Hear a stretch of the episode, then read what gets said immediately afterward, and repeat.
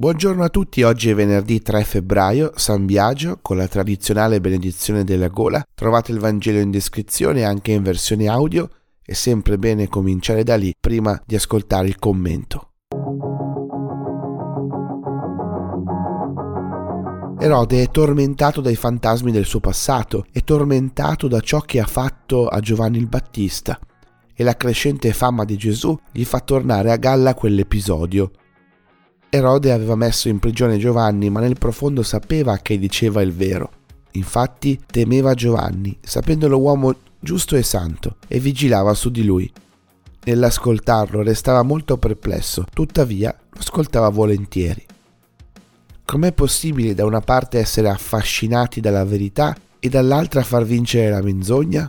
Il Vangelo smaschera il conflitto che abita ciascuno di noi, mettendoci in guardia perché anche se la verità ci attrarrà sempre, se non si fanno scelte di conseguenza si rischia di fare danni irreparabili. Possiamo ascoltare volentieri la verità, addirittura anche Dio e la sua parola, ma fino a quando l'ascolto non diventa conversione, non cambia le nostre scelte, le nostre decisioni, fino a quando non ci mettiamo in discussione e non siamo pronti ad affrontare i nostri errori, è tutto inutile. Facciamo fatica ad accettare la verità quando non viene da noi e può succedere anche in questa giornata con coloro che ci richiamano alla verità, con coloro che ci mettono davanti all'incoerenza e alla contraddizione delle nostre scelte e noi spesso, invece di ascoltarli, preferiamo metterli in prigione. Il Vangelo in questo episodio chiaro ci aiuta a smascherare i nostri erode interiori. Buona giornata a tutti!